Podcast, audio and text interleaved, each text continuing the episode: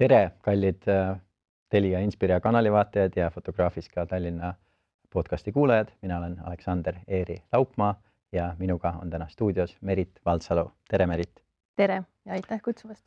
Äh, Merit, ma alustan täna saadet natukene teistmoodi kui tavaliselt, sellepärast et mina ei ole piisavalt intelligentne inimene, et päris täpselt aru saada, äh, millega sina siin viimased paar aastat väga usinasti tegelenud oled nii et mulle väga-väga meeldiks, kui sa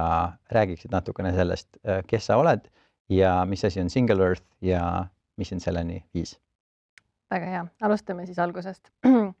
see algus oli siis aastal kaks tuhat üheksateist oktoobris, kui äh, mina ja siis minu nüüd tulevane või praegune õigemini siis kaasasutaja, kellega me koos Single Earthi lõime kaks tuhat üheksateist aastal, saime kokku ja vaatasime, et Eestis on väga palju intensiivset metsade majandamist, et meie ilusad metsad võetakse maha ja me tundsime, et tahaks midagi ära teha, et äkki ei pea nii palju metsa raiuma, et äkki seal on mingi lahendus sellele. ja oktoobrikuus sel aastal toimus äh, Garage neljakümne kaheksa häkaton, mis on siis selline neljakümne kaheksa tunni jooksul proovitakse leida lahendusi mingitele probleemidele ja luua sellised esimesed prototüübid, et näidata, kuidas midagi on võimalik kuidagi teisiti lahendada. me läksime sinna oma ideega. Äh, see konkreetne üritus keskendus siis the future of food ehk siis äh, puidu tulevikule ja enamus tiimid, kes seal siis osalesid, äh, tegid igasuguseid ägedaid asju seal reaalselt puidust, noh, seal näiteks ehitati mingeid kaasaskantavaid suvilaid, seal keegi tegi mingeid sauna ukse nupukesi ja igasuguseid asju meisterdati puidust. ja meie läksime sinna mõttega, et, et äkki puidul on nagu kasvava metsana ka väärtus, et äkki me peaksime seda õppima ka väärtustama. ja, ja siis esimesed nelikümmend kaheksa tundi me üritamegi aru saada, et noh, me kõik saame aru, et metsal on mingi väärtus siis, kui ta kasvab, meile meeldib, kui mets on meie ümber aga sellel ei ole täna mingit rahalist väärtust, et keegi ei maksa selle eest sellel lihtsalt polegi nagu mingit väärtust. ja siis me saime aru, et, et, et hästi suur probleem maailmas on see, et me oleme õppinud loodust väärtustama rahalises mõttes ainult toormaterjalina, et metsal on väärtus puiduna, märgaladel on äh, väärtus äh, turbana, aga selle eest, et ta lihtsalt on ja kasvab, selle eest me nagu ei maksa, eks ole aga tegelikult me iga päev kasutame neid nii-öelda ökosüsteemi teenuseid, mida kõik see loodus meile pakub, et me hingame õhku, me tarbime vett, meil on vaja toitu, et see keeruline ökosüsteem tegelikult töötab kogu aeg meie ümber, aga me võtame seda hästi iseenesestmõistetavana ja me ei maksa mitte ühegi selle teenuse eest. ja see ongi meid viinud sellesse kohta, et me maksame ainult selle eest, kui loodust lõhutakse, aga kui keegi loodust äh, alles hoiab, selle eest me ei maksa. ja, ja siis me hakkasimegi mõtlema, et noh, kui see on nagu probleem siis tuleb leida ärimudelid, et hakata metsaomanikele ja teiste loodusressursside omanikele maksma selle eest, et hoiaksid oma metsad kasvamas. ja kõige selline esimesem äh, kontseptsioon, mis tegelikult turul sel ajal juba oli olemas, on süsiniku sidumine, et metsad kasvades seovad süsinikku ja kusagil on ettevõtted, kes tahavad äh, oma jalajälge hüvitada, et noh, viime siis alustuseks nemad kokku. Ja selline, see oli nagu hästi lihtsustatud versioon sellest, mida me hakkasime alguses tegema, noh tagantjärgi me oleme muidugi saanud oluliselt targemaks ja õppinud seda nii süsinikuturgu paremini tundma, kui saanud aru, et loodus ei ole nii, nagu ta ei ole ainult toormaterjal, ta ei ole ka ainult süsiniku siduja, ta tegelikult on hästi keeruline süsteem, kus on liigirikkus, mida on elupaik mingitele loomadele, lindudele, putukatele, seda kõike tuleb hoida tegelikult nii, nagu loodus on ise disaininud, et see ongi kõige parem äh, olukord või selline staatus loodusel. ja, ja mina ja siis Andrus, kes on minu siis kaasasutaja oleme täiesti tehnoloogia taustaga, mina töötasin varem Pipedrive'is, Andrus oli üks nendest inimestest, kes mõtles kunagi välja, et Eestil võiks olla e-riik. ehk siis äh, meie vaatasime seda kohe oma sellise tehnoloogia nurga alt, et noh, kas me saame tehnoloogia abil hakata seda looduse väärtust kuidagi looma. ja kui probleem seisneb selles, et täna me suudame loodust väärtustada ainult siis, kui me selle nii-öelda sealt loodusest välja toome füüsiliselt et äkki siis see digitaalne maailm võiks olla selle nagu alternatiiv, et me suudaksime mingisugust väärtust tuua digitaalsesse maailma ja digitaalses maailmas sellega kaubelda nii, et seda ei peagi füüsilises maailmas üldse kusagilt eh, liigutama, et füüsiline loodus saab püsida nii, nagu ta on ja, ja siis me hakkasime seda probleemi hästi mitme nurga alt vaatama. esiteks me saime aru sellest, et ega keegi ei ole väga hästi ära kirjeldanudki, miks loodus on üldse hea, mis on selle ökoloogiline väärtus, et kui ma oman mingisugust kümnet hektarit metsa, kui palju see süsinikku seob või mis on selle liigirikkuse väärtus ja kõik sellised asjad, et sellist infot pole kusagilt saada, et ma tean, kui palju mu mets äh, kasvatab puitu, ma tean, mis selle hind on, aga kõigel muul noh, metsaomanikul tavaliselt ei olegi seda teadmist. Ja siis me teiselt poolt jällegi vaatasime, et aga kuidas see võimalik on, et, et ümber maakera lendab ju tuhandeid satelliite, me tegelikult, meil on olemas ju pilt tervest maakerast, aga meil ei ole sellist nagu mudelit, mis kirjeldaks, mida loodus selle kõige juures siis teeb. ja sellest me hakkasime siis looma sellist äh, digitaalset kaksikut äh, maailma loodusest, ehk siis kõik see, mida loodus teeb füüsilises maailmas, meie kirjeldame digitaalses maailmas. Ja see, selle sees on siis erinevad ökosüsteemi teenused, me alustame endiselt äh, süsinikust, et näitame, kuidas reaalajas loodus süsinikku enda sisse seob, kui ta kasvab sinna juurde lisame liigirikkused ja igasugused muud ökosüsteemi teenused ja lihtsalt alustuseks kirjeldame ära, kuidas loodus töötab. ja selle põhjal, kui me selle me oleme ära teinud, me võtame kasutusele sellised äh, digitaalses maailmas olevad kontseptsioonid nagu digitaalsete kaupade loomine, et kui me teame, meie mudelid ütlevad näiteks, et ühes metsas seoti ära sada kilogrammi äh, süsihappegaasi, siis me saame selle eest Äh, emiteerida ühe sellise token'i, mis ongi selline representatsioon sellest tööst, eks ole. me saame selle anda metsaomanikule ja tema saab selle kellelegi maha müüa. ja sellega me oleme loonud täiesti uue süsteemi, kuidas metsaomanikel on tekkinud teine alternatiiv sellele, kuidas raha teenida oma metsa pealt. ja laias laastus see ongi see, mida me teeme, et me oleme hästi palju uurinud, et kes võiks seda token'it siis osta, kas see on eh, eraettevõte, kas see on eraisik ja neid variante ongi hästi palju ja tegelikult lõppkokkuvõttes ei olegi nii väga vahet, kes selle ära ostab, kas seda hakkavad tarbijad kasutama mingisugusel eesmärgil, näiteks kasutama seda nii-öelda rahana, kunagi maksma selle eest või ostavad ettevõtted seda lihtsalt, et äh, oma jalajälge hüvitada. oluline on see, et kogu aeg keegi ostaks seda mm, metsaomanike käest ära, sest neil tekib reaalajas siis kogu aeg selline motivatsioon metsa alles hoida. Vau, sa kirjeldasid kõike nii ilusti, et äh, ma hullult tahaks küsida täpsustavaid küsimusi, aga sa kirjeldasid kõike nii hästi, et mul otseselt neid ei ole. aga see kõik, mis sa ütlesid, kõlas nii sarnaselt sellele mida mina teen fotograafiskas, eks ole, tuure meie näitustele. Ja seoses nii paljude näitustega, mis meil on ka kuidagi looduse ja jätkusuutlikkusega seotud, siis äh, ma nii tihti toon põhimõtteliselt täpselt sedasama näidet, et meil on hinnasilt olemas selle kohta, et kui me, ma ei tea, Soome lahest võtame, ma ei tea, kümme tonni, eks ole, mingisugust kala välja, aga meil ei ole hinnasilti selle kohta, et mis siis, kui see kala seal saab seal edasi elada. Ja samamoodi Eesti metsa mm -hmm. kohta. Ja, või siis noh, viimane näide, mis meil fotograafiskas oli, oli see, et noh, kümneid aastaid me teame, eks ole, et äh, Aafrikas on elevante salakütitud nende võhkade pärast, sellepärast et mustal turul need on heas hinnas. aga kui sa kuuled neid numbreid, siis see on reaalselt niimoodi, et äh, nende kohalike inimeste jaoks, kes ja oletame, oletame seda, et neil on kõige paremad kavatsused, et neil on pere näljas, neil on mhm. vaja, eks ole, lastele süüa anda ja neil on see, et mul ei ole praegu mitte mingit muud võimalust, kui see elevant maha lüüa ja võtta ta need võhad, müüa mingisugusele tüübile maha. ta saab ühtede korralikkude võhkade eest mingisugune, ma ei tea, viisteist, kakskümmend tuhat eurot, eks ole, ja selle eest on nõus elevandi maha lööma. aga siis, kui sa õpetad nendele inimestele, kuidas sa teenid elevandi pealt raha läbi selle, et tulevad turistid, kes tahavad temaga pilti teha, kes tahavad teda toita, sa teed mingisuguseid, ma ei tea, workshop'e, mis iganes mm -hmm. muid asju, siis ühe elevandi eluaja jooksul sa saad miljoneid tema pealt teenida ja see on jälle täpselt samasugune asi, kuidas ühel asjal on hinnasilt küljes, teisel asjal ei ole hinnasilti küljes. Äh, see alguses kõlab kõige veidram asjana ja ma ei tea, kas teil endal, endal ka see asi tuli pähe siis, kui te alguses sellega alustasite, et mets ja krüpto nagu need kaks asja, mis on, tunduvad justkui kaks kõige ekstreem, ekstreemsemat mm -hmm. asja, mis on omavahel kokku pandud. kuidas see alguses teil nagu, kuidas see ilmnes? see ilmnes tegelikult täiesti alguses, aga ma arvan, et kus mingi esimesed poolteist aastat me ei maininud seda kunagi me ei maininud, et me kasutame blockchain'i tehnoloogiat, mis tegelikult on lihtsalt üks andmebaasi tehnoloogia ja tegelikult ei peagi igasugu, iga loo juures olema, et noh, me ei alusta juttu sellest, et ma ehitasin endale äppi ja see istub selles andmebaasis, eks ole. ja, ja teine pool, miks me, miks me seda teemat alguses väit-, vältisime, oli see, et kuskil kaks, kaks aastat, poolteist aastat tagasi see krüptoteema oli ikkagi üsna sügavas augus, et, tänaseks ta on jälle kuidagi oma mainet äh, parandanud, inimesed jälle usuvad sellesse rohkem, aga see oli alles hiljuti, kui sellel oli väga-väga selline sügav talv selles, äh, selles valdkonnas. ehk siis tegelikult on meie jaoks see tehnoloogia valik olnud kogu aeg seesama.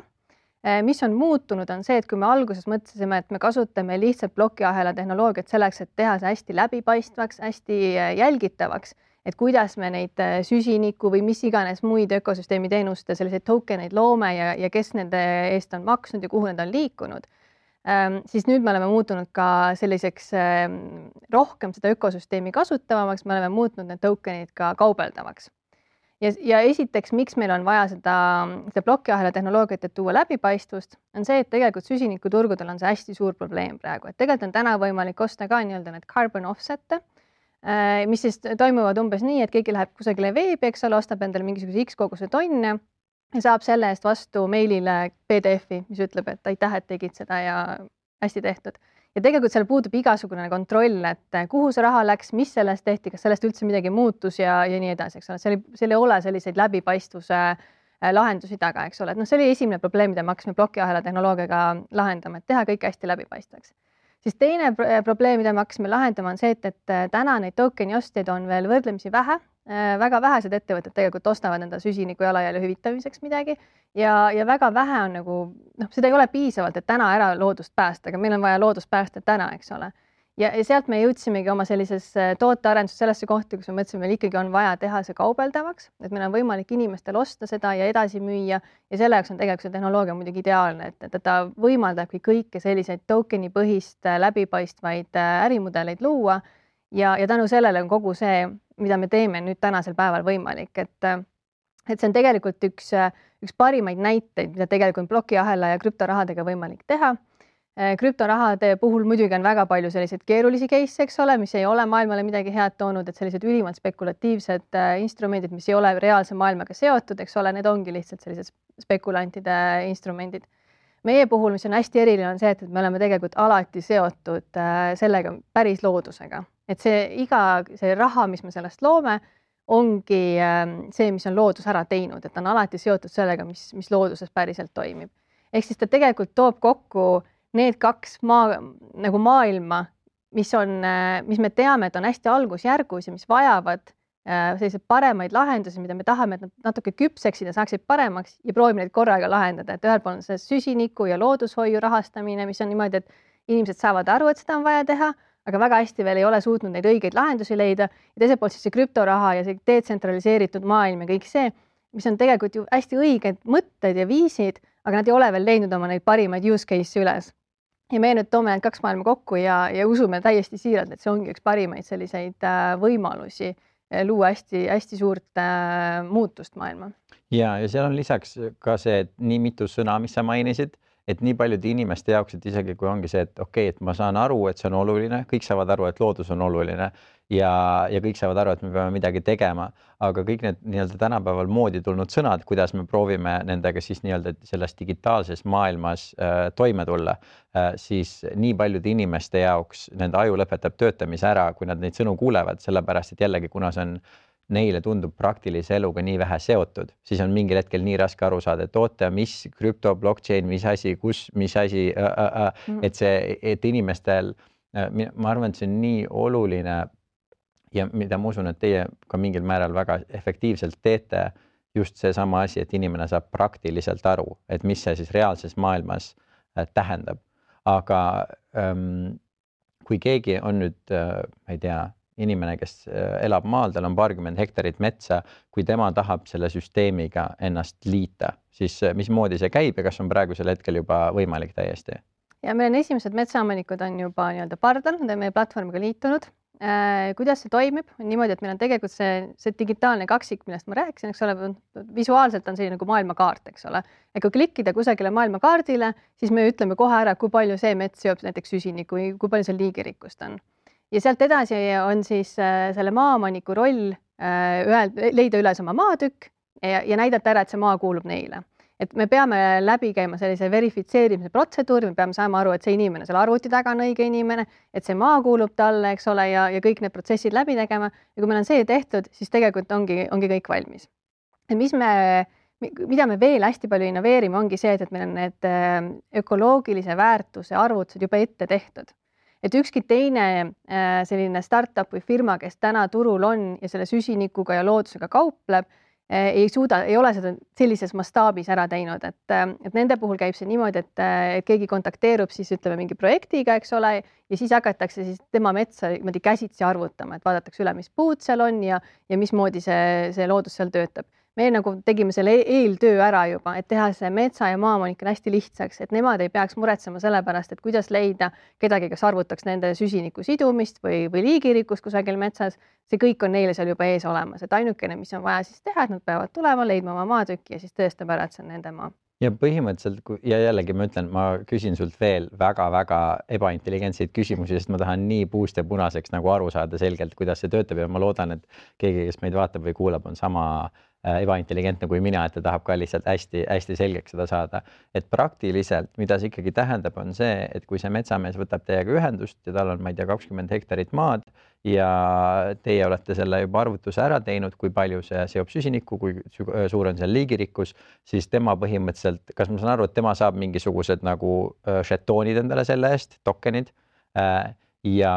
ja põhimõtteliselt tema siis enam kui ta tahab neid tokeneid kellelegi maha müüa, ta võib, aga tema enam ei teeniks raha selle pealt, et oma metsa maha võtaks, vaid ta teenib raha just selle pealt, et mida kauem see mets tal seal püsib, siis see on tema sissetulek. jah, sest et need tokenid hakkavad reaalajas talle pidevalt juurde kogunema, me pidevalt satelliitidelt jälgime, kas see mets on endiselt äh, alles seal. Äh, kui on, siis kehtivad needsamad mudelid ja iga kord, kui järgmised sada kilogrammi CO2 saab seotud, siis äh, ta saab järgmise sellise token'i selle eest mis on see nagu hästi huvitav selle kõige juures on see, et, et, et tänu sellele muutuvad äh, metsaomanikud nii-öelda nagu kullakaevandajateks või nende kätte koguneb see kuld, eks ole. ja see ongi nagu see põhiprobleem, mis meil täna maailmas on olnud et eh, kui vaadata nagu globaalselt seda, kuidas loodust väärtustatakse, on hästi ebavõrdne, see on hästi, eriti noh, Eestis ei ole muidugi nii suur probleem, aga mujal riikides on see ikkagi kohalike selliste kogukondade jaoks hästi ebaõiglane, kui vähe nemad selle kõige eest teenivad, et me viime tegelikult neile nagu võimaluse raha teenida selle eest, nad lihtsalt hoiavad loodust meie ümber. ja, ja teiselt poolt on hästi põnev, on see, noh, me testime hästi palju, et kes need ostjad siis on, et kas selle token'i võiks ära osta näiteks eraisik et kui me looksime sellise süsteemi, kus, kus kõik need token'id, mis me oleme loodusest äh, välja võtnud, need omavad mingit väärtust, eks ole, need on, keegi on nendele need ostnud, ma näiteks minul on need kusagil ostetud, et mis siis, kui ma saaksin ühel päeval nende eest maksta? me looksime täiesti uue raha, raha sellise süsteemi, mis põhineb sellel, mida loodus teeb, et nii palju, kui meil on loodust, nii palju on meil ka raha. kui me loodust hävitame, muutub maailmas raha ka vähemaks et sellega me suudame tegelikult luua selle sideme majanduse ja loodushoiu vahel, mida täna pole olnud ja see ongi hästi-hästi suur probleem, et majandus muudkui kasvab ja loodus samal ajal kogu aeg väheneb ja ei ole ühtegi mehhanismi, mis suudaks neid omavahel nagu kontrolli all hoida. see kõlab nii hästi, et mingisugune osa minust lihtsalt tahab leida mingisuguse probleemi sellest, sellest asjast, sest see on kõik, see kõik, mis sa ütled, on väga-väga väga-väga äh, loogiline ja, ja väga-väga põhimõtteliselt see, mis sa ütlesid, oli see, et metsad selles süsteemis hakkavad töötama samamoodi nagu krüptomainimise arvutid. praktiliselt, eks ja. ole, see on täpselt, täpselt sama asi, aga, aga see vahe on selles, et noh, mingi noh, võtame Bitcoini, eks ole, mis on kõige-kõige tuntum, sellel on mingisugune limiit, eks ole, kuhu maani see saab kasvada. aga noh, metsaga ilmselgelt niimoodi, niimoodi ei ole, kuigi või noh, limiit on küll, eks ole, terve mm -hmm. maa saab metsa täis kasvada, aga selles mõttes sellega meil ei ole seda hirmu meil praegult, praegult, eks ole, kellelgi ei ole. Äh, Merit. Just sa rääkisid sellest, eks ole, et see süsteem siis asjad, mis ta arvesse võtab, üks on see, kui palju mets seob CO2, teine asi on see, mis ta arvesse võtab, on liigirikkus. kas on mingisugused asjad veel või kas need on kaks põhilist nii-öelda seda, kaks põhilist asja? siis minul on niisugune küsimus, kas on kuidagimoodi võimalik? Ja jällegi ma ütlen, ma küsin seda ainult sellepärast, et ma proovin nõrkusi leida selles, selles süsteemis, mitte et ma tahaks, aga äh, ma tunnen, et see on mu kohustus kas on mingisugust viisi, kuidas keegi saaks seda süsteemi nii-öelda halval viisil enese, enesekasuks ära kasutada, mingit moodi manipuleerides siis äh, millegagi, mida ta kasvatab või äh, mis, mis lõppude lõpuks ei oleks keskkonnale, keskkonnale hea, aga jätaks niisuguse mulje, noh, nagu tänapäeval rohepesuga, eks ole, hästi palju on, et väga lihtne on jätta niisugust muljet, et sa midagi õudselt hästi teed, sa paned kuskile mingisuguse kleepsu, see on roheline, siin on kilp, see mingi kilpkonn või, või lihtsalt konn peal ja kõigil on see, et okei okay,, seda šokolaadi võib osta, aga tegelikult äh, see, need tagajärjed on nagu kehvad. et kui palju te olete mõelnud sellise asja peale või kui palju ka, kui te alguses nelikümmend kaheksa tundi oma pead selle kallale nagu panite Äh, te ise proovisite mõelda seda, et okei okay,, et mis selle süsteemi nii-öelda nagu nõrgad kohad võivad olla mm.? see on hästi hea küsimus, sest tegelikult need probleemid on juba täna sellel süsinikuturul hästi palju olemas, et need nõrgad kohad on näiteks see, et kui me vaatame liiga palju ainult süsinikku, siis on tekkinud maailmas nüüd sellised ärimudelid, kus on loogiline, et võt kõigepealt võtame metsa maha ja siis istutame uue metsa sinna, sest see seob hästi palju süsinikku ja tundub, et see on nagu hästi hea, et saame hästi palju süsinikukrediiti sellest maha müüa. ja see on nagu selline hästi suur probleem, mida meie tahame vältida, et, et meie näeme, et kui, kui, kui nagu mets on juba olemas, et sa oled, me ei pea seda maha võtma ja uuesti panema, et sellele väärtust luua, et selle mets on ju olemas, eks ole, et kasvaval metsal peab olema väärtus ja nüüd selleks, et selliseid asju vältida, et, et kui keegi tuleb meie platvormile, on tegelikult äsja just metsa maha võtnud selle nimel, et hakata neid krediite saama, eks ole, me tegelikult vaatame satelliidi selliseid aegridasid juba kakskümmend aastat tagasi. et tegelikult need satelliidid on päris hästi ära kirjeldanud ka ajaloolise seisu, mis meie maakeral valitseb. Ja selle põhjal me saame väga hästi aru, et millal seal need muutused on tekkinud. Et välistada vajadusel sellised projektid, mis tegelikult on just, just selle jaoks maha võetud, et tegelikult seda metsa sinna asemele istutada ja see tegelikult on hästi suur probleem liigirikkuse koha pealt, et me oleme hästi palju harjunud rääkima süsinikust äh, ja kliimamuutustest, mis ongi hästi oluline, sellest peabki rääkima, aga kuidagi inimeste jaoks on palju raskem mõista seda liigirikkuse kadu meie ümber. Ja see tegelikult on meie jaoks noh, vähemalt sama suur probleem kui kliimamuutused, et äh, kui me seda ökosüsteemi tervikuna ei suuda hoida, siis, siis see, siis see kukub kokku ja meil ei ole enam võimalik siin elada, et, et see on nagu hästi huvitav, et inimestel on selline raske mõista seda, et meil on vaja metsasid, et meil on vaja, et kusagil oleksid, ma ei tea, karud ja hundid ja mesilased ja linnud selleks, et meie saaksime elada. et me, võib-olla see on sellest, et me oleme nii linnastunud, võib-olla on see kuidagi, kusagilt on see, see connection nagu ära kadunud, et me, me, me oleme unustanud, et selleks, et kogu see ökosüsteem toimiks, selleks, et mesilased käiksid meie toitu tolmendamas, peavad kõik need komponendid ideaalselt töötama ja seda on väga raske kokku liita, seda on raske kokku arvutada, kui palju meil on liigirikkust vaja, et, et see kõik toimiks. ja, ja sellepärast on ilmselt seda ka nagu inimestel raske mõista, et kui palju mina pean säilitama liigirikkust, et, et umbes oma pere, eks ole, üleval pidada, et mi, ja mis selle hind on? Ja, ja see ongi see põhiline,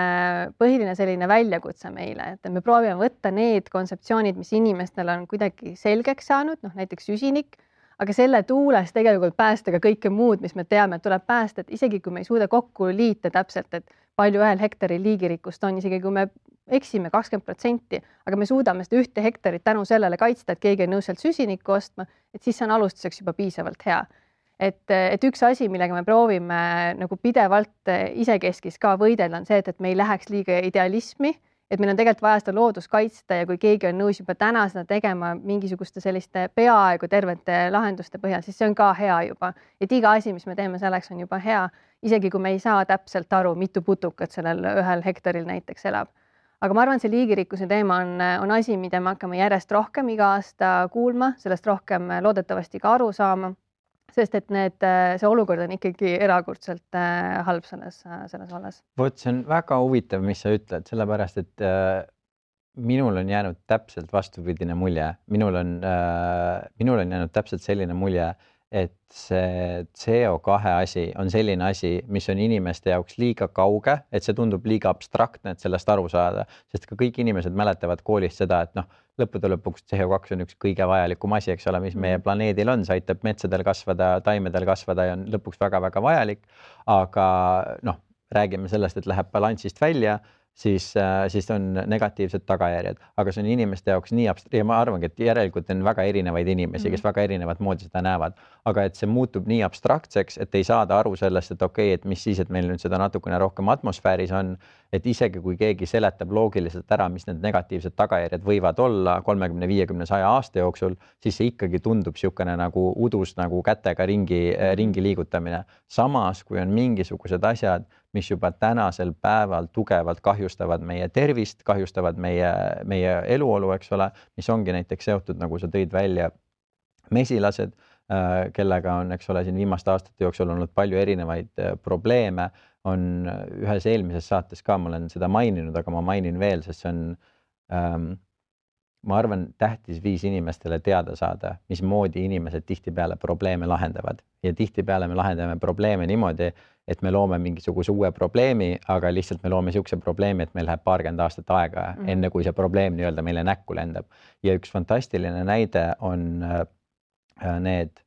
äh, väetised, mida me oleme kasutanud ja putuka, putuka ja taimemürgid, mida me oleme kasutanud mm. -hmm ja kunagi siis kahekümnenda sajandi alguses kasutati sellist kemikaali nagu DDT, mis oli metsikult äh, mürgine, Äh, see nagu inimestel oli väga mürgine, taimedel oli väga mürgine, ta töötas, eks ole, väga efektiivselt, aga see nii ruttu tekitas inimestele akuutseid tervisehädasid, et seda kasutati paarkümmend aastat ja siis saadi aru, et okei okay,, see on väga-väga suur probleem, keelame selle ära, võtame kasutusele midagi, mis ei ole nii ohtlik aga siis võeti kasutusele miski, mis lihtsalt akuutselt ei ole nii ohtlik, aga paarikümne aastaga suutis tegelikult loodusele ja taimedele, jällegi mesilastele, äh, tolmeldajatele tekitada palju suuremaid tervisekahjustusi. Ja siis saadi aru, et okei okay,, see on ka probleem, lõpetame ära. Ja nüüd asjad, mida praegult kasutatakse, nende nimed on äh, neonikotinoidid. Ehk siis need on äh, nikotiini baasil tehtud siis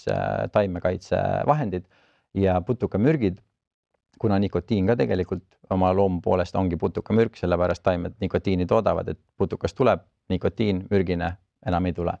aga nüüd me kasutame neonikotinoide ja neonikotinoidid on siis miskid, mis äh, sa saad neid kasutada, eks ole, pool sajandit enne seda, kui tuleb välja see toote, need on tegelikult mesilastele väga-väga mürgised mm. ja see ei ole niimoodi, et sa ainult piserdad, eks ole, oma vilja, viljapõllu ära, tuul viib selle igale poole, eks ole, üle metsa, mesilased saavad sellega kokkupuudet, aga see ei ole nii akuutselt mürgine, et kõik mesilased kohe pikali kukuks, vaid see võtab kümneid ja kümneid aastaid aega, kus mingitel hetkedel on järsku see, et metsikult suured mesilaste kolooniad hakkavad välja surema ja noh, samamoodi ka teiste äh, teiste looma, äh, loomaliikidega, et meil on selline, äh, selline tendents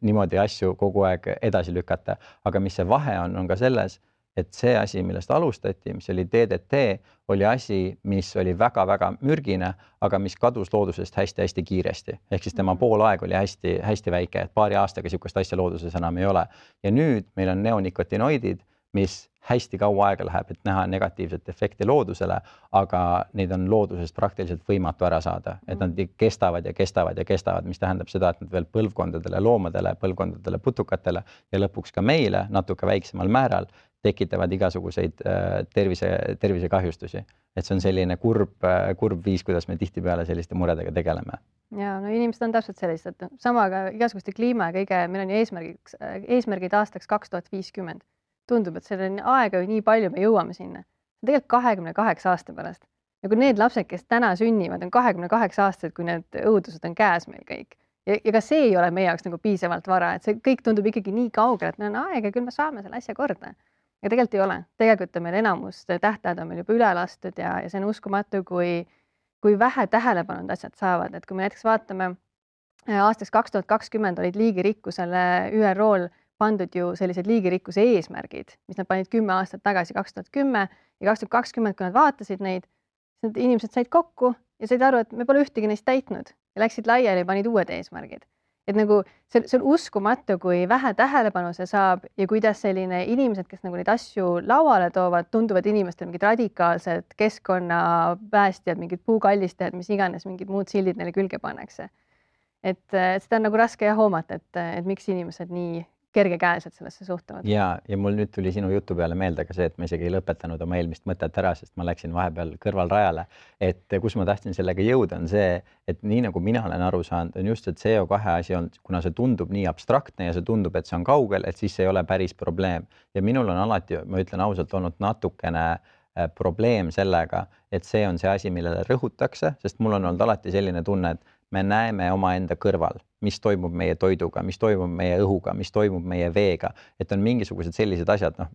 jällegi looduse loomade tervis või see, et on ilmselge, et me ei taha, et mingisugune suur firma oma saasta kuskile meie meredesse ja meie jõgedesse valaks, see on see, et sa näed mm -hmm. seda asja pealt ja sul on, see on vale, see tuleks ära lõpetada. Ja väga paljude selliste asjadega on see, et ja jällegi noh, metsa mahavõtmine ka, keegi näeb lageraiet, siis tal on kohe, et see ei tundu nagu midagi tundub siin natukene nagu haput olevat, et kui me lõpetaksime kõikide nende asjade tegemise ära, mis me näeme, et on halvad, mis me tunneme, et on halvad, siis ka see CO2 probleem hakkaks hästi kiiresti, eks ole, ära lahen-, lahenema. aga see, mis sina ütlesid, oli täpselt vastupidine asi, et aga ma ütlengi, et ringkonnad on nii erinevad ja pluss on inimesed, kes, eks ole, rohkem selle peale mõtlevad kes rohkem selles teemastikus on, nemad rohkem keskenduvad selle CO2-le, aga mul on selline tunne, et just tavainimesele täpselt nagu see metsa asi ka, see on nii lihtsasti, nii loogiliselt arusaadav, et see on tähtis, see on oluline.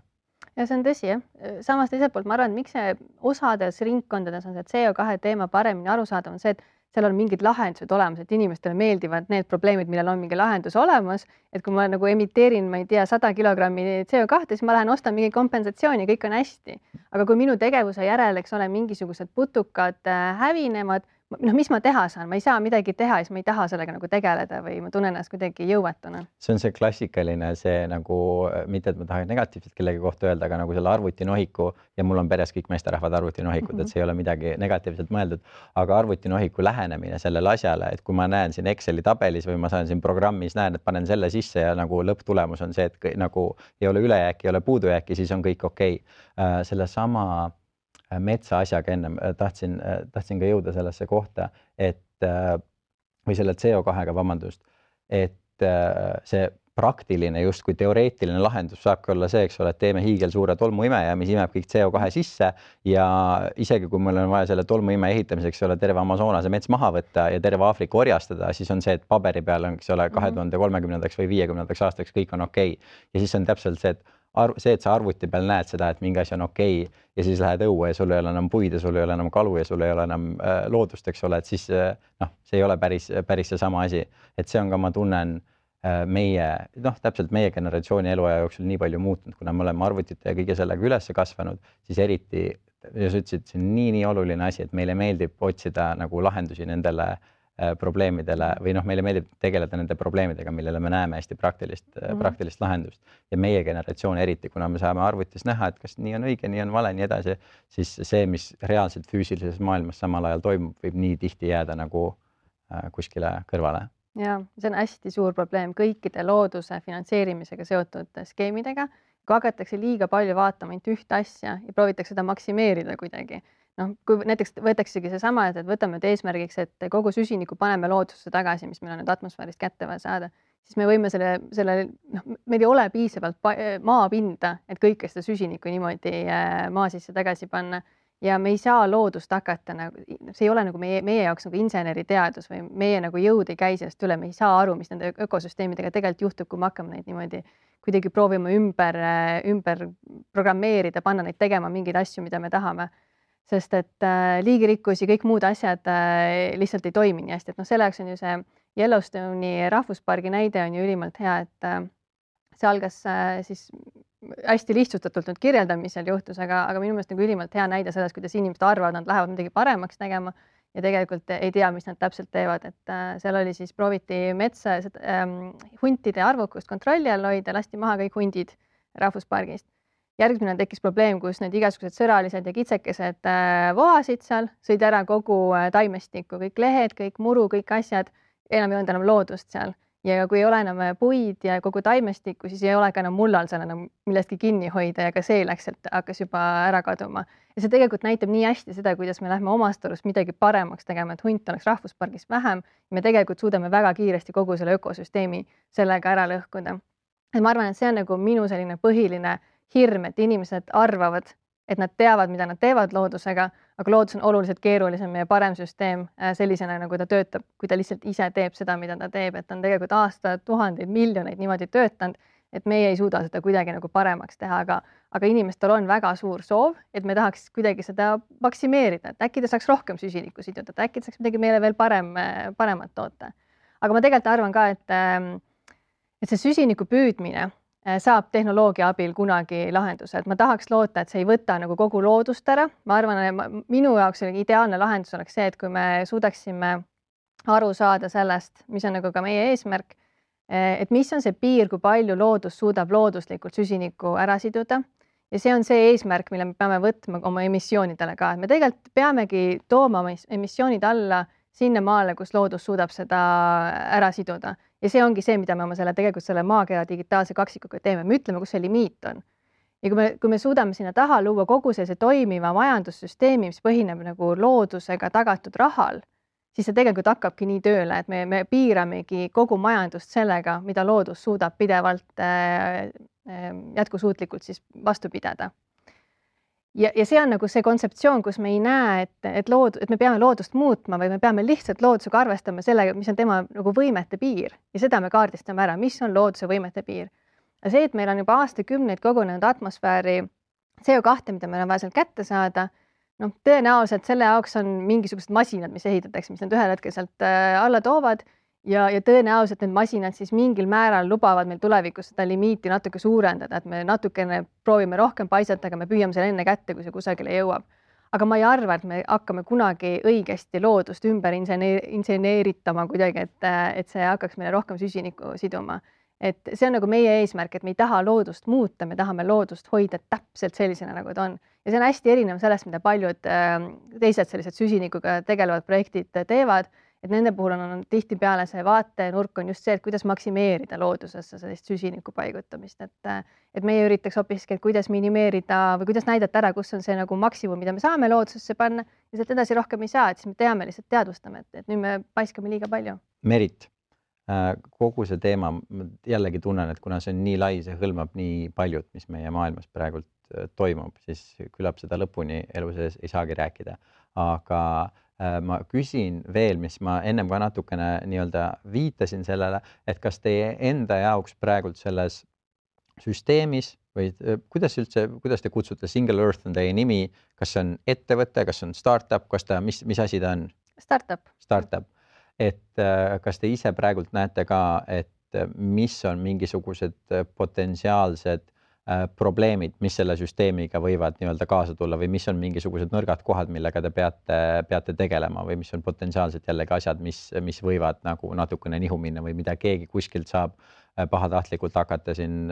nuppusid keerama ühes või teises suunas mm.? no me oleme tegelikult hästi realistlikud selles osas, et me saame aru, et me lähme tegema mingit täiesti uut kaupa, uut toodet äh, turule, mida keegi nagu ei oska veel oodatagi või see on niisugune täiesti uus kontseptsioon. me oleme täiesti kindlad, et meil läheb väga palju asju valesti, et me isegi ei loo endale illusioone, et me lähme turule ja kõik läheb ideaalselt. me üritame ette mõelda, mis need asjad on, mis võivad valesti minna kindlasti me peame kohutavalt palju seletama seda metodoloogiat, kuidas me seda loodust kirjeldame, me ilmselt äh, paneme seal mingisuguste asjadega ka pange natukene, muudame ja itereerime seda muudkui paremaks. meil on niisugune hästi startup ilik lähenemine, et, et minna kiiresti asjadega turule, saada kiiresti aru, kas see on õige või vale, kui see on vale, siis parandada, kui see on õige, siis jätkata et üks asi, mida me, mida ma just mainisin ka, eks ole, see metodoloogia, kuidas me loodust kirjeldame, et, et see on asi, mida me esialgu teeme ise, et meil on nagu teadlased võetud äh, punti, kes meil selle looduse mudeldamisega tegelevad, aga me tegelikult tahamegi selle täiesti ausalt panna internetti kõikidele vaadata, see on täiesti open source äh, informatsioon hakkab olema. see saab olema täiesti selline Vikipeedia moodi äh, leht, kus kõik, kuidas meie loodus on kirjeldatud, on seal olemas ja, ja kogukond saab hakata seda tegelikult muutma, seda täiustama, seal mingisuguseid ettepanekuid tegema, et see hakkaks niimoodi orgaaniliselt kasvama. Ja see on nagu see üks asi, mida me teeme selleks, et natuke ka enda pealt saada ära seda sellist autoriteeti, sest me ei taha omada autoriteeti selles, me tahame luua platvormi, et kõik saaksid tulla ja panustada, teadlased saaksid panustada teadusega, metsaomanikud oma metsadega, ostjad oma rahaga, eks ole aga me ei taha olla need, kes ütlevad, mis on õige või mis on vale, et see, see informatsioon ei saa tulla meilt, sest me ka ei tea, et me, üks inimene ei suuda tervet maailma ära kirjeldada. et kindlasti see on üks koht, mida me, me teame, et me ei, me ei tule turule täiusliku lahendusega ja see on täiesti niimoodi mõeldud, et me tulemegi esimese versiooniga, siis me hakkame seda parandama ja neid versioone tuleb ilmselt hästi-hästi palju, me pidevalt muudame seda, sest et see on ka teadustöö, mida paralleelselt tehakse igal pool ülikoolides. me kogu aeg kaasame neid uusi teadmisi sinna ja teeme neid mudeleid järjest targemaks et see teaduse pool on kindlasti üks koht, kus, kus on mingisugused nõrkused sees ja see on nagu, nii ongi ja see, ja see, seda ei saagi teisiti teha. üks valdkond, millesse me muidugi hästi palju äh, paneme rõhku, on küberturvalisus. Äh, kuna me tegeleme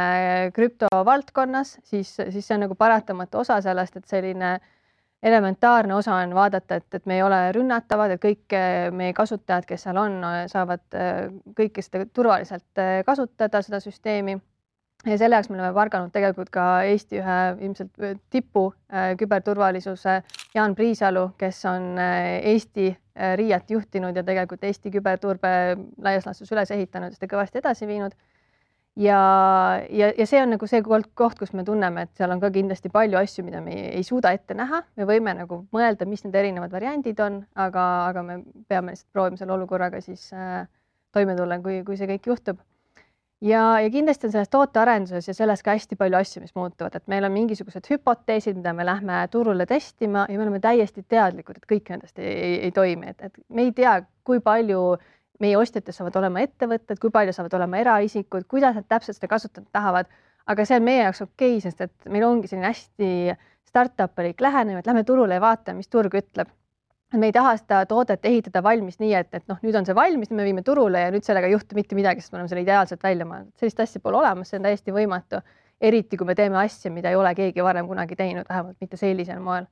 et ähm, kindlasti saab see üks väga-väga huvitav äh, hetk olema, kui me selle kõigega turule tuleme ja täiesti igasugune tagasiside, kriitika on tegelikult meie jaoks ülimalt oluline, et seda kõike paremaks teha, sest et, sest et kriitika kindlasti kunagi ei takista midagi tegemast või ei pane meid nagu lõpetama, sest et kui meie nagu suureks missiooniks on võetud, et me päästame looduse ja keegi ütleb, et ei tee seda õigesti, no aga me tahame seda õigesti teha, me parandame, jätkame ja me nagu ei saa sellelt missioonilt kunagi nagu maha tulla kuidagi, et see, see on nagu meie elu missioon ja me teeme nii kauasti, kui me selle õigesti teeme lihtsalt. no sul on, pean ütlema, kes, kes ei tea või kes ei, kes ei viitsi niisuguseid asju järgi kontrollida, et sul on ikkagi korralik kahurivägi ka selleks, et, et see asi, asi ära teha. ma võtan kinni millestki, mis sa ütlesid enne, kui me läksime reklaamipausile, et ähm, mis on seotud, seotud jällegi sellega, et kui me, kui me nii-öelda süsteem on liiga keeruline, inimene ei suuda sellest aru saada, siis nii palju oleme me ajaloos teinud asju just täpselt niimoodi, et me arvame, et on ainult see üks lahendus. me peame seda vähendama, seda suuremaks tegema ja tegeleme lihtsalt sellega, muudes asjades silmaklapid on täielikult äh, ees. Äh,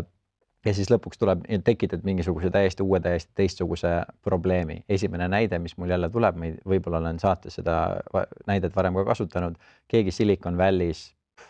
kümme, kaksteist, kolmteist aastat tagasi äh, mõtles, et inimesed raiskavad jällegi nii palju energiat äh, toidu kasvatamise peale, kõik see maa, äh, kõik see aeg, mis sul läheb, kui sa tahad produktiivne inimene olla, et sa pead minema kuskile ja sulle tehakse toit valmis, et tegi startup'i mul õnneks ei ole selle nimi meeles, aga neil ei ole vaja rohkem piinlikkust valmistada ka, aga mõtles, et ma teen äh, lihtsalt loen üle, küsin teadlastelt kõik, mis on vitamiinid, mineraalid, mida inimesel on vaja, kõik toitained, mida sul on vaja ja teen lihtsalt siuksed pakikesed, et sa lihtsalt saad päevas kaks korda mingisuguse paki tühjaks imeda ja fantastiline, eks ole, kõigil lihtsam, kõik on laboris valmis tehtud, jumala hea. Ja nad tegid sellega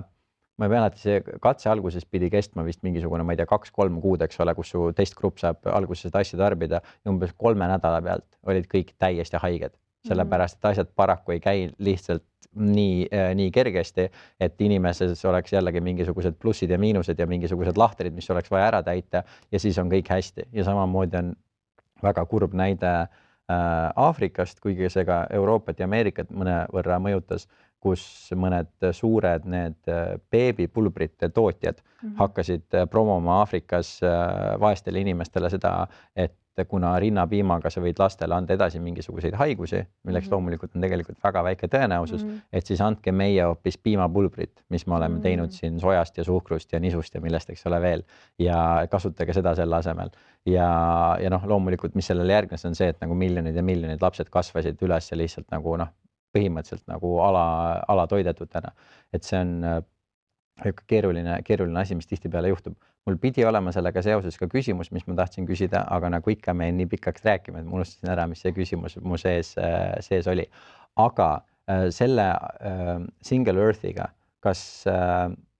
see on jällegi, mulle väga-väga meeldis see, et sa ütlesid, et te võtate seda nagu niisugust avatud raamatut, ei tea veel, kas, mida teete, te peate tee peal, tee peal õppima, tee peal tegema, kas on mingisuguseid niisuguseid asju, kust noh, keegi on öelnud, et kuule, et kui see kõik asi on, eks ole, internetis äh, mitte või noh, veebipõhiselt, eks ole, jälgitav ja tehtav, et siis kas on mingisugusel hetkel niisugune oht, et ma ei tea, keegi häkib lihtsalt serveritesse sisse ja näitab seda, et pool maailma on hästi palju rohelisem, kui ta tegelikult on. ja siis on, kõigil on niisugune mulje, et oh, metsa on hästi palju, jagame tokeneid laiali, kõik on jube hästi ja siis tegelikult tuleb välja, et noh, enam, enam ei ole. ma toon jällegi niisuguse mm -hmm. hästi lihtsa, hästi nagu lolli näite võib-olla yeah teoreetiliselt on, on see kõik on võimalik, et muidugi teoreetiline šanss on, et keegi seda teeb, aga tegelikult ei ole selleks vaja isegi nagu midagi häkkida, et hästi palju, mis me vaatame neid praeguseid lahendusi tegelikult ka umbes nagu niimoodi toimivad, et kui on nagu lahendused, mis näiteks on ähm, avoided deforestation ehk siis need on projektid, mis ütlevad, et me teki-, loodame mingisugused äh, süsinikukrediidid selle eest, et kusagil jäetakse mets maha võtmata, mis on nagu hullult hea mõte ja see nagu selle eest peabki maksma, see ongi ideaalne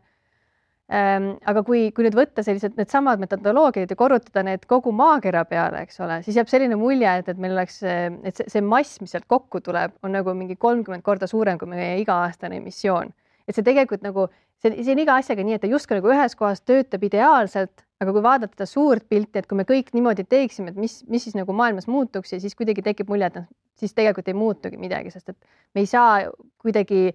kuidagi asju niimoodi süstemaatiliselt muuta, et, et midagi muud paigast ära ei läheks, et kui me ütleme kõikidele, et ja, et te saate nii palju seda süsinikukrediiti siit osta, aga tegelikult äh, see hoopiski tähendab, et inimesed jätkavad emiteerimist oma seda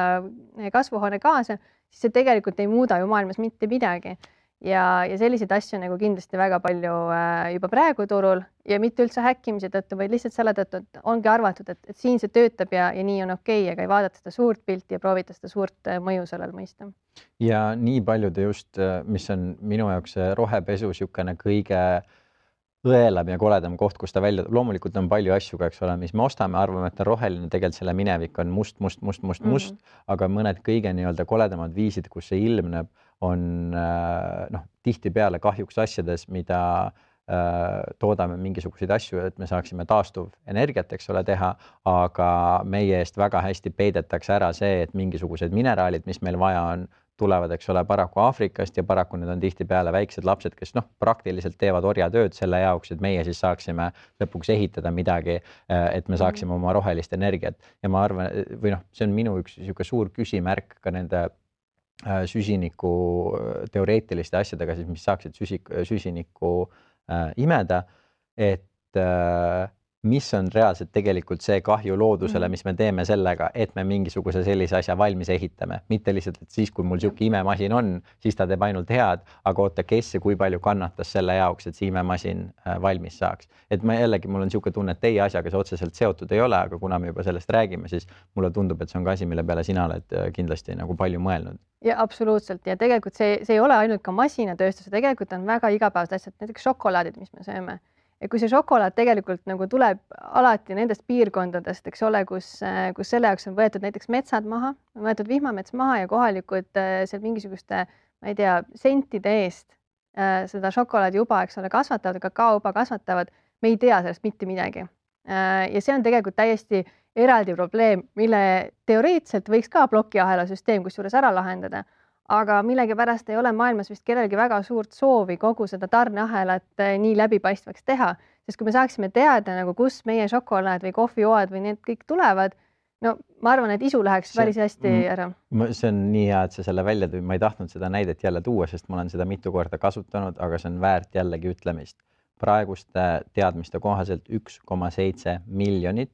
lapsorja on need, kes Aafrikas seda šokolaadi äh, koguvad. Ja jällegi, kui me liigume selle asja peale, et noh, jällegi sa ostad mingisuguse KitKati, eks ole, ja siis sul on seal paki peal kirjas, et see on nagu, et pakend on CO2 neutraalselt, eks ole mm, -hmm. toodetud, aga seal inimesed vaata tahavad seda teada ja sa tahad teada, kui palju seal suhkrut on, sa tahad teada, kui palju seal rasva on, aga see, et by the way, see on äh, seitsmeaastase lapse poolt äh, korjatud šokolaad, kes varastati kõrvalt riigist ära ja keda ei lasta enne, enne sealt ära, kui ta ei suuda sealt kuidagi põgeneda. Need, see on see informatsioon, mida millegipärast ei ole seadusega ei pea sul, eks ole, paki peal olema, et seal on nii palju seda äh, seda koledat, koledat minevikku kahjuks sellistel asjadel. on hästi palju, hästi huvitav lahendus sellele, mis ma olen ka kusagilt dokumentaalfilmist jäi kõrva, on tegelikult see, et kui need šokolaadivabrikud oleksid seal kohapeal et tegelikult kaoks ära kogu see tarneahel, et, et see šokolaad on, võetakse toormaterjalina kusagilt arenguriigist, eks ole, mingi väga väikese raha eest korjatakse kokku ja siis viiakse mujale, sest kogu see väärtus, see šokolaadi väärtus, see hind, mida me maksame,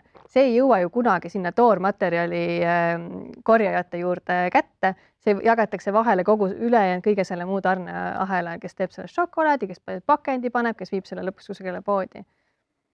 Merit, nii, nii huvitav on sinuga rääkida, jällegi ma võiks tuhat teema otsa siin veel üles võtta, aga meil on ainult mõned minutid enne saate lõppu veel aega. Äh, et ma kõigepealt tahaks küsida seda, et kas on midagi äh, selles, millega te praegult tegelete või muidu selles teemas midagi, äh, mis sa tunned, et kas jäi ütlemata, mis on tähtis võib-olla asi, millele inimeste tähelepanu pöörata, jällegi võib-olla midagi, mille peale inimesed igapäevaselt ei mõtle või midagi, mis lihtsalt sinu jaoks oluline on no hästi oluline on see, et eh, tuua nagu suur selline tähelepanu sellele, et see on üks nurk, mida me hästi palju, mille kallal me hästi palju tööd teeme, on see, kuidas kõik need token'id ja need keerulised süsteemid hästi lihtsalt igale inimesele kättesaadavaks teha. ja see token'ite ostmine, see loo, et, et ma tean, et hästi paljudel inimestel on selline tunne, et neil ei ole nagu mingit võimu selle üle, mis maailmas toimub, et me ei saa muud, me ei saa kuidagi, mina üksikindiviidina ei suuda kliimamuutusi pidurdada, ma ei suuda mesilasi päästa või metsa päästagi.